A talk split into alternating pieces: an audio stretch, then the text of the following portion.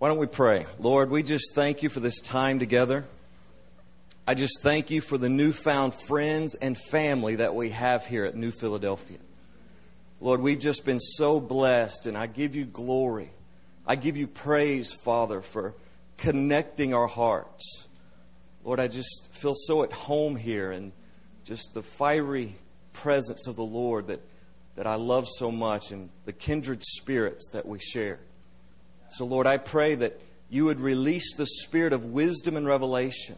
Lord, that you would call our hearts into our identity as priests before you. Lord, I pray for ears to hear and eyes to see right now. Lord, that every distraction and every circumstance of life would be laid aside so that we may gaze and focus into your word. Jesus, you are the word. Lord, you will reveal yourself to us through your word. You have promised we will encounter a man as we encounter your word. So, Lord, I pray that you would be exalted, that you would be seen high and lifted up in this time. Holy Spirit, come. Let your presence fill this place. We were made for encounter. We were made for encounter. Prepare our hearts to encounter you Lord, we expect to encounter you today. And we thank you for it in Jesus' name. You know, the Lord just kissed me a moment ago. Uh, he kissed me earlier in the service at Hillside uh, as you were sharing your morning scriptures or daily scriptures. Uh, this morning, they shared the same verses that I shared last night out of John 17 26. And then as I was preparing this message, uh, they had no idea what verse I was going to be speaking out of today. But the, the verse that they put on the screen is Hebrews chapter 10, verses 19, the very passage that the Lord had put on my heart to speak to you today. And so there was absolutely no way anyone could have known that. And so you can be confident the Lord wants to speak to you today. So just be ready for that to happen. Uh, I personally just got back from a revival that's in Mobile, Alabama, and the Lord's presence is so strong. And, you know, every time I get into the presence and the Lord begins to speak to me, I, I realize once again that I was made for His presence. You know, I go to many different churches, and when I go in, you know, there's different levels of anointing and there's different levels of His presence and glory. But you know, when you step into a church and you feel that manifest presence of God, something inside of you awakens and says, I was made for His presence. And I just encourage you as a church, I know you're pursuing God, I know you're pressing in, but don't ever sacrifice anything other for the presence of God. Contend for His presence regardless of what it looks like, regardless of what price has to be paid, regardless of what people may say about you. Guys, if, if you are part of a, and I'm just going to say this, if you're somewhere where there is no presence, you better make sure that the Lord has called you there. Otherwise, go get in His presence. You know, don't follow some false obligation or false humility to stay somewhere where you're not growing in the knowledge of God and that you're not being filled with revelation of who He is and being released to do the work of the ministry. So many ministries today are lording over their congregations and are not releasing the body of Christ to do the work of the ministry.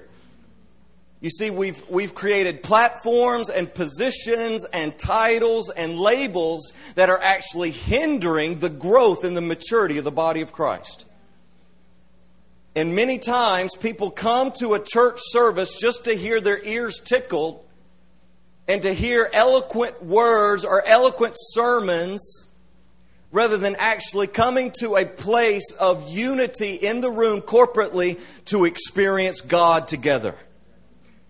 You know, Paul said, I did not come to you with persuasive words of wisdom, but rather I come to you in the demonstration of the Holy Spirit and power so that your faith does not rest on the wisdom of men, but on the power of God. And so what's happened is we've fallen into this trap of Greek philosophical lecture teaching and we reproduce this style of learning that makes us think if we get more information, then we're going to get the reality.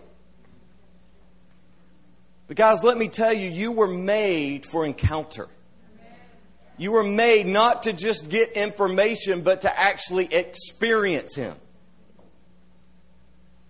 And so I find that so many today are just running to and fro, hearing good messages, hearing good sermons, and the people are putting a demand on the pastors and the preachers to feed them.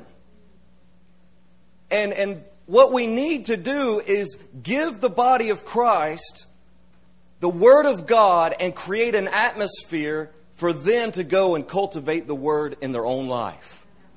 You know, we're kind of in a Moses mentality. Moses, you go up the mountain. You get the Word, and then I'll come every Sunday and then I'll let you feed me because I'm unwilling to do the work myself. Is this okay? You know, we need the boat to be rocked. And we need to not be afraid to do it. Because there's a spirit of religion, the Pharisaical spirit, that is standing in the way. And it wants to control believers. And it likes the place of notoriety. And it likes to abuse authority and, and manipulate people to get the praise of man. And the body of Christ needs discernment in this hour. We need to discern those whom the enemy is operating through because of a stronghold of tradition or a stronghold of something that the Western church has created. And it must be resisted. And as you see in the lives of the disciples, once it's resisted, there will be persecution. That's a good litmus test to determine how much of the spirit of truth you're actually walking in. You see, the church has fit so well into this world that the principalities let us continue on as normal. We fit right in. We look like the business next door. We don't look like an organic community flowing in power. We look like the CEO and the hierarchical structure trickling down that abuses believers. Anyway, don't shout me down. You know, and this is leading right into my message because God, from the very beginning, has created humans for Himself. You were made for God. And you see, today I think we've got it backwards. Most people don't understand that we were created to minister to Him. You know, we, we, are so under a taskmaster today is that people put obligations and duties on us that God's not putting on us. And we feel like we have to do for God and then we'll get His pleasure. But see, first and foremost, you are called to be a lover of God and to minister to His heart. Well, many of you say, well, why does God need me to minister to Him? That's the beautiful thing. He does. He doesn't need you, but he, he overwhelmingly desires you to minister to him. In Exodus chapter 19, verse 5 and 6, he called a people unto himself to minister to me. You are my special treasure, and you shall minister to me, and you will be to me a kingdom of priests. First and foremost, called to be set apart solely to be God's treasure, his diadem in his hand. You are His possession. And before you do anything, before you go on the mission field, before you plan a church, you need to realize my first calling is in life is to minister to Him. And out of that reality, we do the works of the kingdom. Sometimes we've got it backwards, haven't we? We want to go and do, do, do, and we don't have the encounter with Him to uh, impart to us the ability to reproduce something that's real. So, what we do is we go and we reproduce ourselves who are disconnected from the life of God, and that's why we have the structures we have, because we're leaning on the arm of the flesh. So, turn with me to 1 Peter chapter 2. In verse 9, and I had absolutely no intention of sharing what I just shared. So that was free. That's an old joke.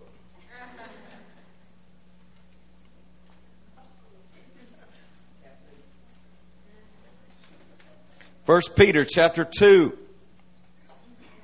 verse 9 But you are a chosen race a royal priesthood. Now, the royal priesthood, you need to understand, reconciles the two offices. Some people say you are a you will be kings and priests, but the actual, actual translation is you will be a kingdom of priests. The two offices coming together. In the example of David, functioning in the authority of the king, operating in the office of the priest. You are a royal priesthood so that you may proclaim the excellencies of him who has called you out of darkness into his marvelous light. You see, the connection with the priesthood correlates with the proclamation of who he is. And that's important. And I hope I don't want to go over your head today. You're only going to get this, some of this because most people only take in about five minutes of every 60 minutes of lecture teaching. And that's your doctors and your lawyers. So you're pretty much going to forget what I said get the CD. But I hope you get some of this. So listen, incline your ear. Jesus said, To him who has ears to hear, let him hear. Open up your spirit and receive. Now turn with me to Revelation chapter 1, verse 6. And what I'm doing here is I'm laying a foundation of the reality under the new covenant of the priesthood. Because most people, when they think of a priest, what do you think of?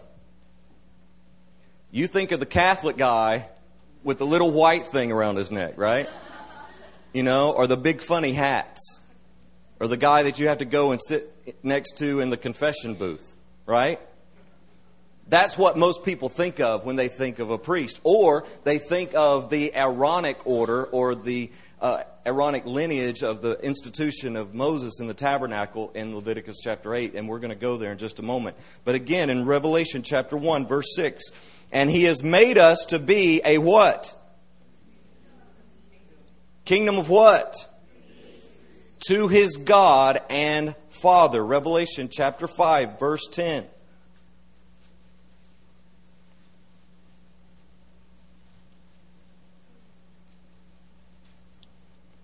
You have made them to be a kingdom of what?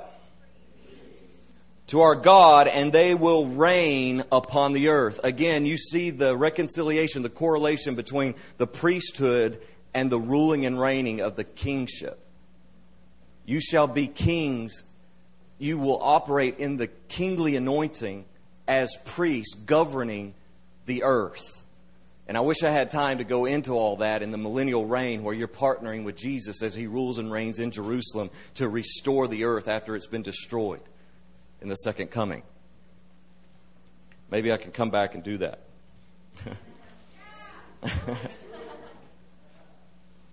so turn with me to Exodus chapter 33. I just wanted to give you those scriptures so that you could go back and meditate and, and study because you're not going to get this in one hour setting with me, okay? You're going to have to go back and chew on this and digest it and allow the Lord to breathe on it and give you revelation of the priesthood. How many of you were not here last night? Raise your hand. Okay, last night we talked about the three eternal identities of a believer. The first one being sons, which relates to our authority and the dominion that's been restored through Jesus Christ. You are sons and daughters of God, the Most High God, and you've been called to exercise authority over creation. The second being the bride of Christ. And who can tell me what that represents? Intimacy and affections of God, and she just read it. Okay, the third thing was your royal priesthood. You are a priest before God eternally. This is who you are, and this is who you will forever be. Isn't that cool?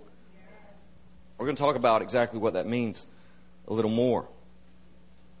So we're going to Exodus 33.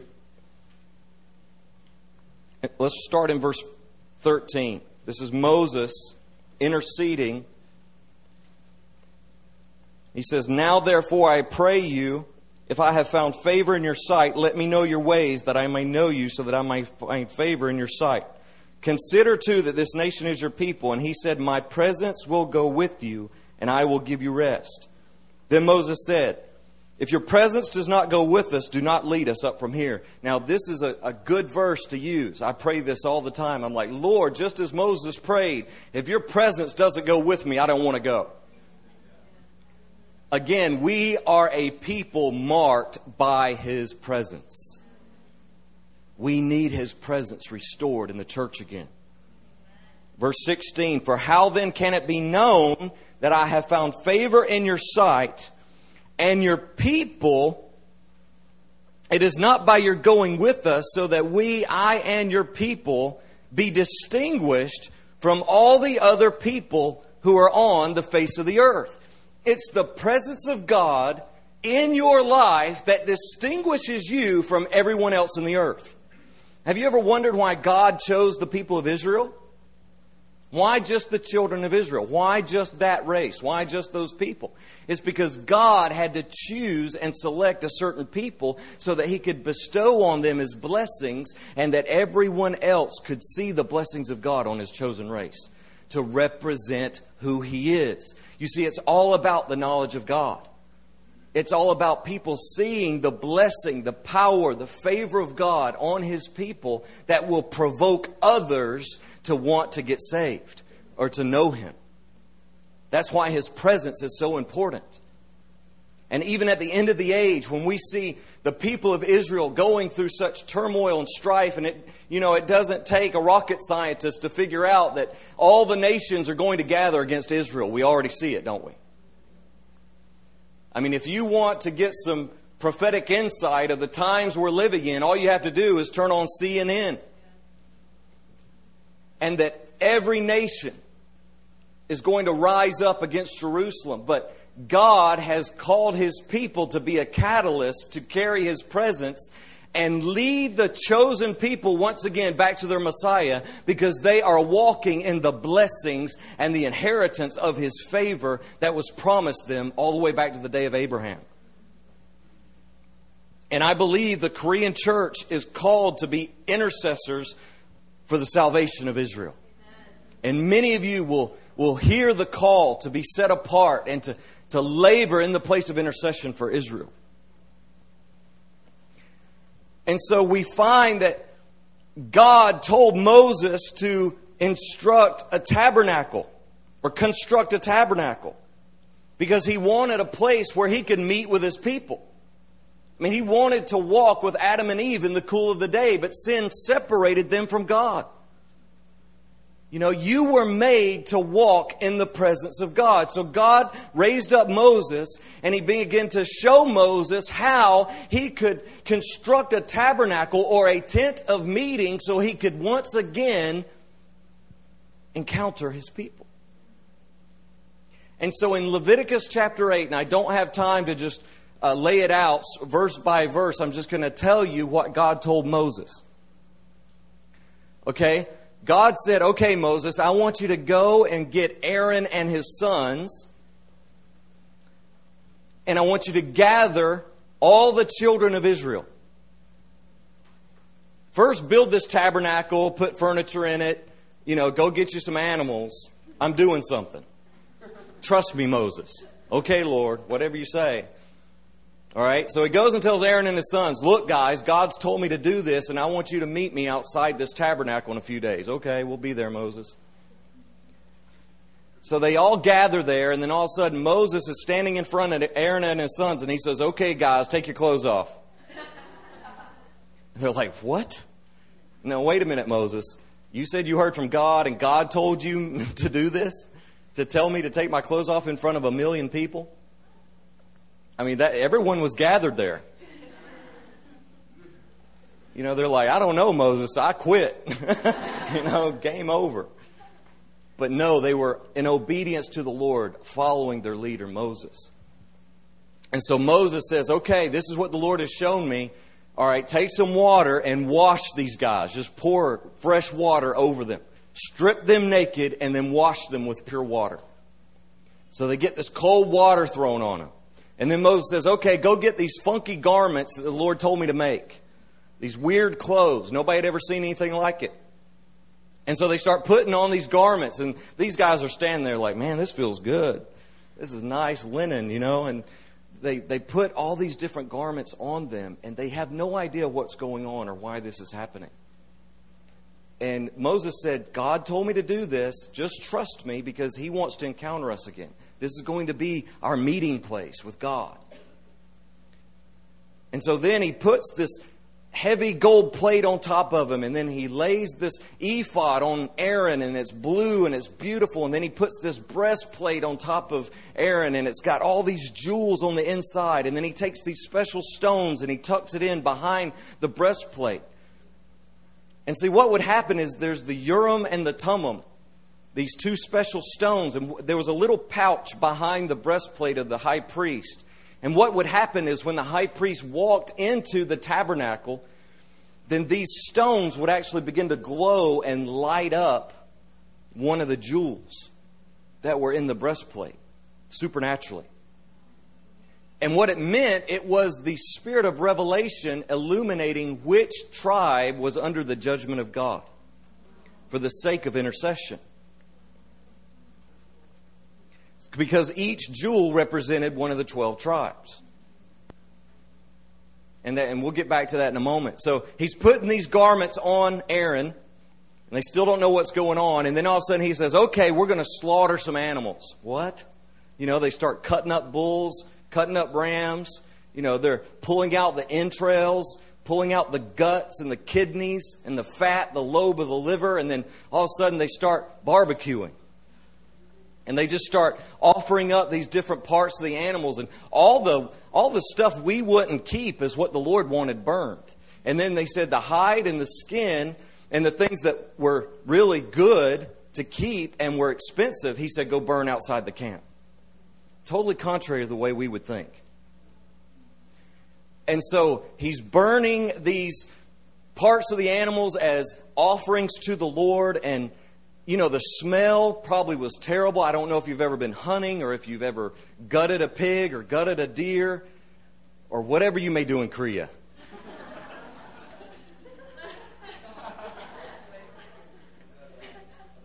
and so, other animals.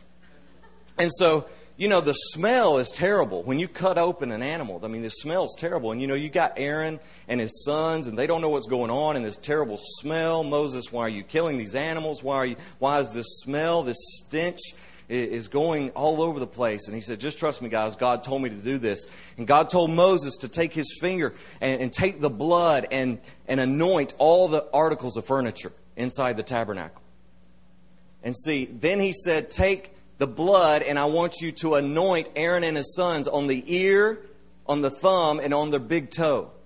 And see, what you need to understand is the blood represented a consecration unto the Lord.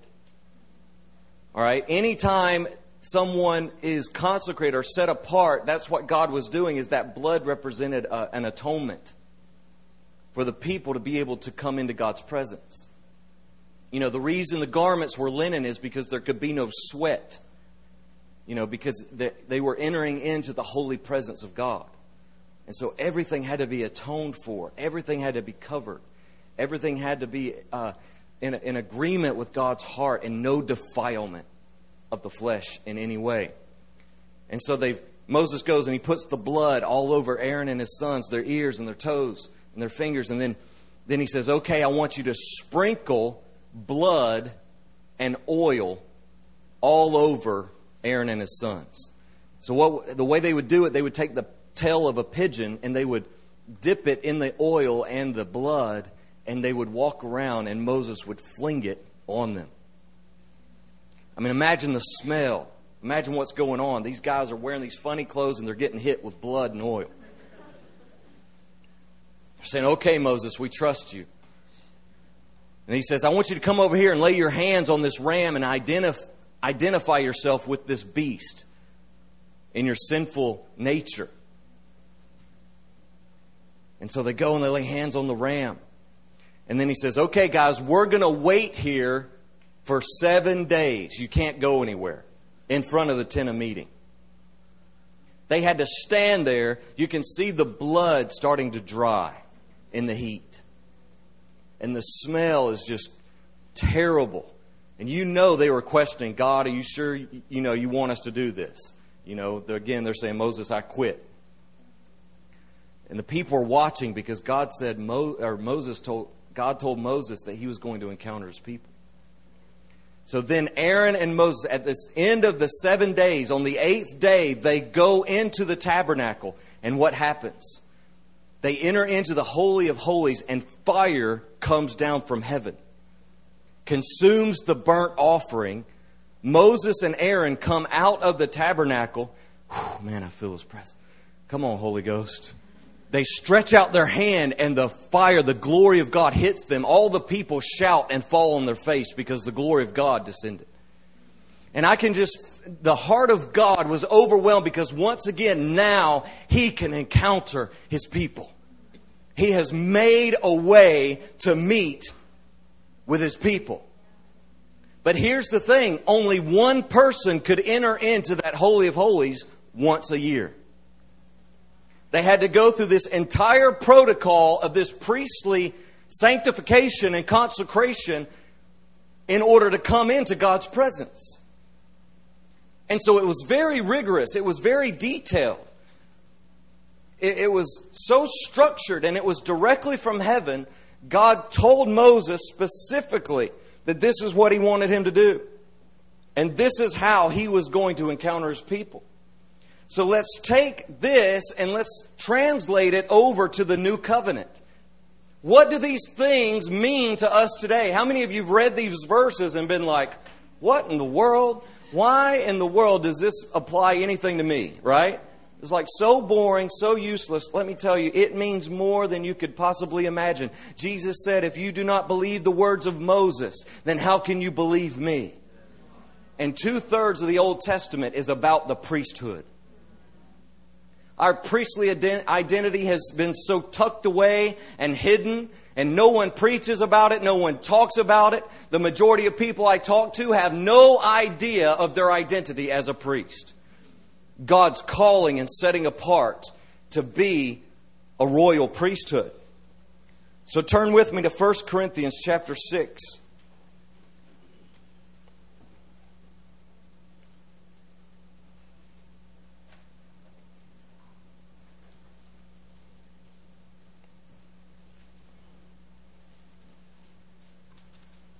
verse 19.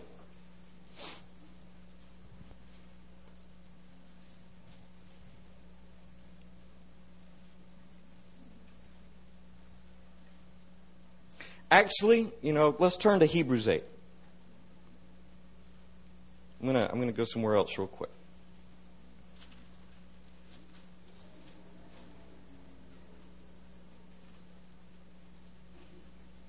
Now, the book of Hebrews Many theologians debate over who was the author of the book of Hebrews. Now, Paul said that when he writes a letter, he always ends in a certain way.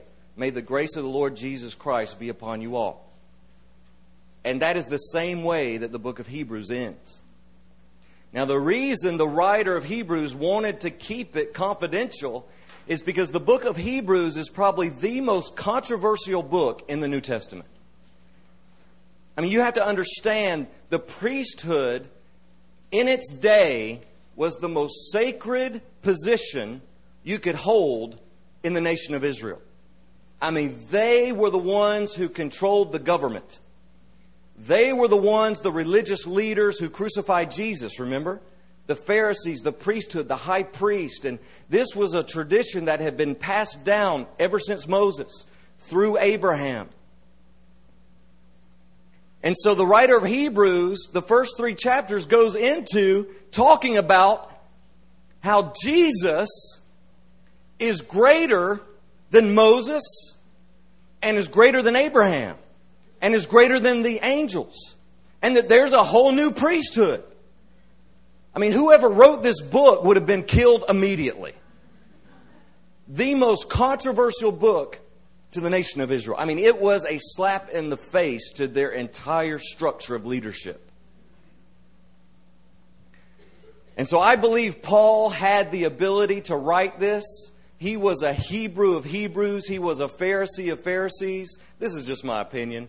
You can, you can believe whoever, but I like to have fun with it. But I believe he wrote the book of Hebrews, and, and the information contained in there is there's such a depth of revelation. I mean, it is so weighty. And it has so so much of a shift concerning the perspective of the belief system of the Hebrew way of thinking. And in chapter 8,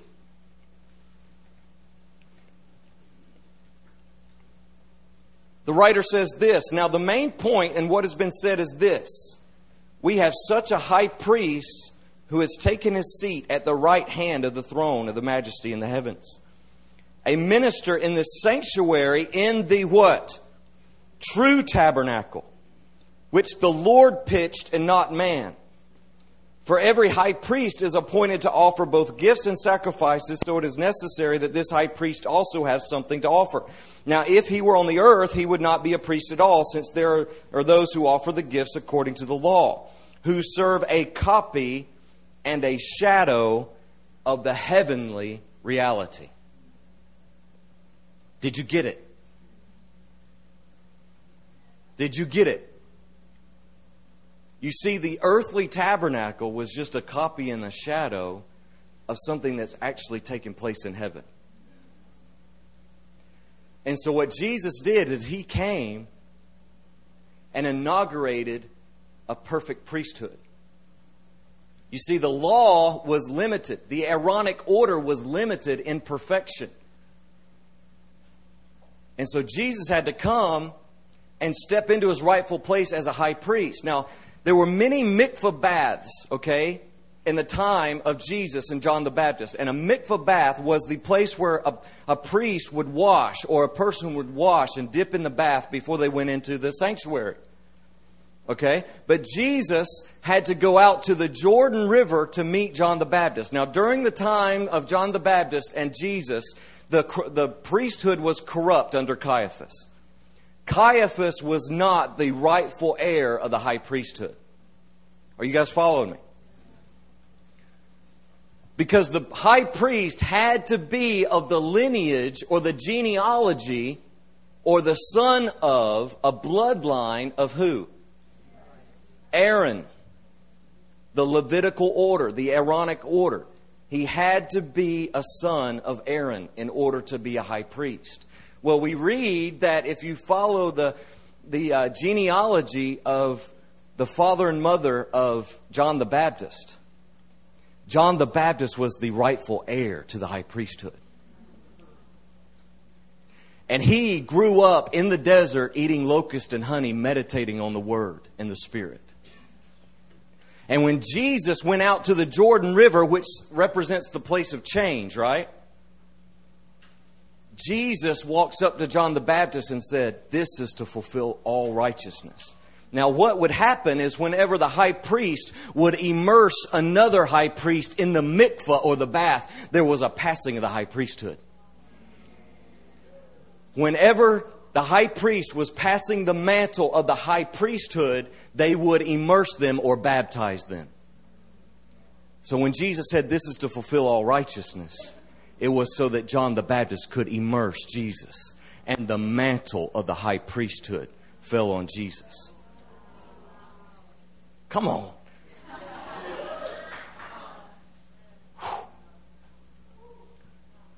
Were you told that when you were baptized? Do you understand why you were baptized now? Turn to Hebrews. Turn to Hebrews chapter 5.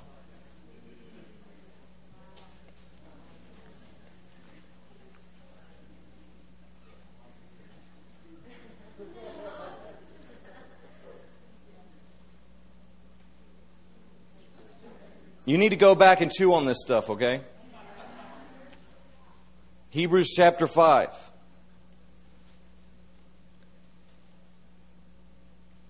In verse 5 it says, So also Christ did not glorify himself so as to become a high priest, but he who said to him, You are my son. Today I have begotten you. Just as he says also in another passage, you are a priest forever according to the order of Melchizedek. Now, many people get confused about who Melchizedek was. Don't get confused. Don't, don't allow that to, to trip you up because it's not who he is that matters, it's what he represents. Okay, he represents an eternal priesthood through sonship. You see, Jesus' priesthood was based on his sonship. That's why the writer of Hebrews can correlate those two passages of Scripture saying, You are my son, today I've begotten thee, and you are a priest forever. Your priesthood is based on your new birth. There's a new and living way. You see, Jesus, being the Son of God, was the high priest over the heavenly, heavenly reality in the perfect priesthood where the tabernacle is in heaven. Did you know there's a golden altar in heaven where incense is gathered? Just as there's a golden altar in the earthly tabernacle? Did you know that each one of you are actually wearing clothes in the Spirit, garments? Did you know Jesus said, unless they are wearing the wedding garments, they cannot enter? It says that the white linen robes are the righteous acts of the saints. Did you know the trousers represent salvation? The robe represents righteousness. The blue ephod represents the baptism of the Spirit. There's a bell and a pomegranate that rest around the edges of the ephod, which represent the signs and the wonders and the fruit of the Spirit. Then on top of that baptism, there's a mantle of a breastplate that's pressed upon you. Intercession for Israel. And there's no need for the Urim and the Thummim anymore to give you revelation because you have the Holy Ghost that enlightens your heart. That the eyes of your heart would be enlightened.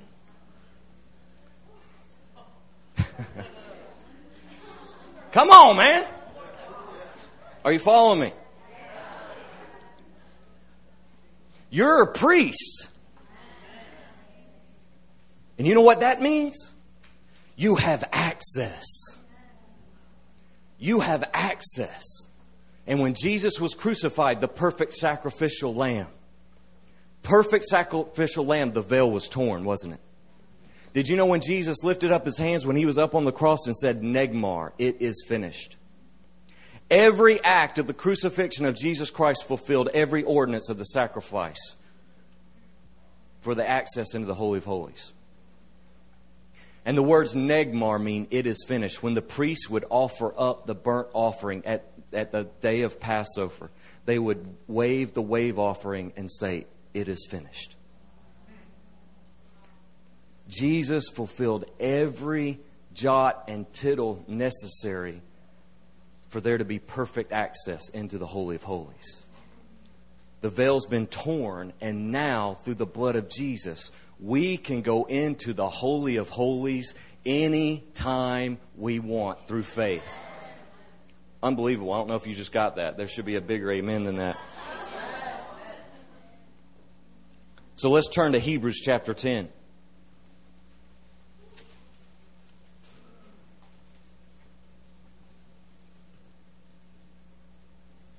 You know, let me talk again about 1 Corinthians 6:19. I just want to throw this out there right quick. Paul got revelation, guys. Paul understood it. Paul said, "You know what? It's not about a tabernacle made by hands anymore. Oh my gosh, I see the glory and the Spirit of God resting on bodies. 1 Corinthians 6:19 says your body is a temple of the Holy Spirit. You're the tabernacle. Man, they must have thought Paul was a lunatic. But the revelation he was walking in, you know, he went out and, and you know, he meditated in the desert for 13 years and got downloads. It's like, wait a minute, guys. Your, your body is now the temple, and I see the Holy Spirit coming and filling your temple. And that you have Christ living in you, Christ in you, the hope of glory. That the glory of God can rest upon your frame. And guys, this was so revolutionary. It, I mean, so revolutionary. And you can't go to Israel today and call yourself a priest, okay? Hasidic Jews will kill you. They were stone you. And you need to understand because God's going to raise you up and you're going to go preaching the gospel to Jews in flight and you're going to say, I'm a priest. And they're going to say, How are you a priest? You're not a son of Aaron. And you're going to say, Well, Stephen Beauchamp told me right here in the Word of God that we are through the order of Melchizedek and through the new birth of Jesus Christ. There's a new and living way, and now I have access to the Holy of Holies, and I'll prove it to you. Come, Holy Ghost, be healed in Jesus' name. Come on. Signs and wonders. That's how, and they're going to be provoked to jealousy, right? Romans 11 11. Romans 10:25 Do not be ignorant of this mystery brethren because we have become ignorant and arrogant and there's doctrines out there that says that we have replaced Israel. No friend. No. God put his glory on a Gentile believing church so that we could be a catalyst for restoration of their inheritance. We've only been grafted in. And he will not deal with them separately from us. He wants to partner with us. Hebrews chapter 10, verse 19. Therefore, brethren, since we have what? Confidence. Have I got time? What time do you guys wrap up? Therefore, brethren, since we have confidence to enter what? What? What did he just say? Go back to Leviticus chapter 8. All the things they had to go through, right? And now he's saying, we have confidence to enter the holy place. What are you talking about? Only Moses could go. Only Aaron could go once a year. How can we go there now? Because of the blood of Jesus. Because a perfect lamb shed his blood. And that blood speaks better than the blood of Abel. And it speaks forgiveness. It speaks healing. And it speaks authority. And I've been born again because of it. And I'm a priest because of it. And now I can come in and encounter my God the way He intended me to encounter Him from the beginning. And I can minister to His heart. By a new and living way, which He inaugurated for us through the veil, that is His flesh. His flesh was torn. And the day that Jesus died on the cross, that eight inch thick curtain with no partition ripped right down the middle. And since we have a great high priest over the house of God, let us draw near with a what? Sincere heart, a true heart, in full assurance of faith, having our hearts sprinkled clean from an evil conscience and our bodies washed with pure water. Do you hear the language? You hear the sprinkling and the washing? Did you know when you got saved, you got stripped, didn't you? And then you got washed didn't you? And then you got clothed.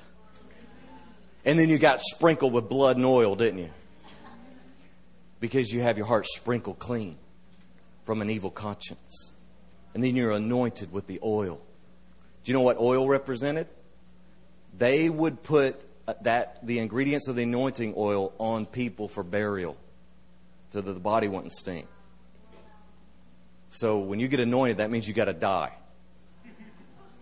Or if you want more anointing, you have to die. So you were given the oil, you're sprinkled with the blood, and then what? You had to wait. Now, this is the time and the seasons that you have to discern because many of you are in that waiting process. And the most difficult thing is for you to stand there with all this stuff on you and you not be able to do what you want to do because God's out to kill you. and you hate waiting. You hate waiting until you become a leader in the church. You hate waiting until you get married. You get hate you, you hate waiting until you get recognized. Or you get the notoriety. Or you get the title of a pastor or a teacher. Well, you won't get it until you're dead. So, we go through the same process, don't we? Everything in the Old Testament, in the book of Leviticus, applies to you. You have the garments. You have the access. The veil's been torn. You have a high priest who is there to intercede on your behalf nonstop. The issue is do you have confidence? Are you living in the fear of failure? Are you living in the fear of rejection? Do you have confidence in the blood of Jesus? Do you have a sincere heart? Do you have a full assurance of faith? What are your motives? Have you had your heart sprinkled clean from an evil conscience? Do you know what a conscience is? It's a voice. You know there's there's four different voices, I think. One is my voice speaking to you. Two is the someone else's voice or your voice. No, is someone else is speaking to you. Me speaking to you. Then another voice is the Holy Spirit speaking to you, right? The third voice is you speaking to yourself. Did you know you talk to yourself? When you go to the mall and you see a shirt, you're like, hmm, I really like that. Or you see somebody you don't like and you're like, I really don't like that person. Or you, or you see somebody that you do like and you're like, I really like. A guy sees a girl, I really like her, but she'll never like me. I mean, come on, you talk to yourself, don't you? Huh? You're constantly talking to yourself. That's your conscience. Now, let me ask you something. Is your conscience in agreement with the Word of God? Is what you tell yourself or think about yourself clean? Do you have a clean conscience? I'll never do that. I'm ugly. I'm never going to get married. I'm never going to prophesy. I'm never going to sing. You're in agreement with the lies of the enemy. What you think about others, what you say about others. Everything. Your conscience has to be clean. If you want to encounter a holy God, you have to have your heart sprinkled clean from an evil conscience. Some of you struggle with self hatred. That's not who you are. God does not see you that way. You have access. You can come into his presence. Let's stand.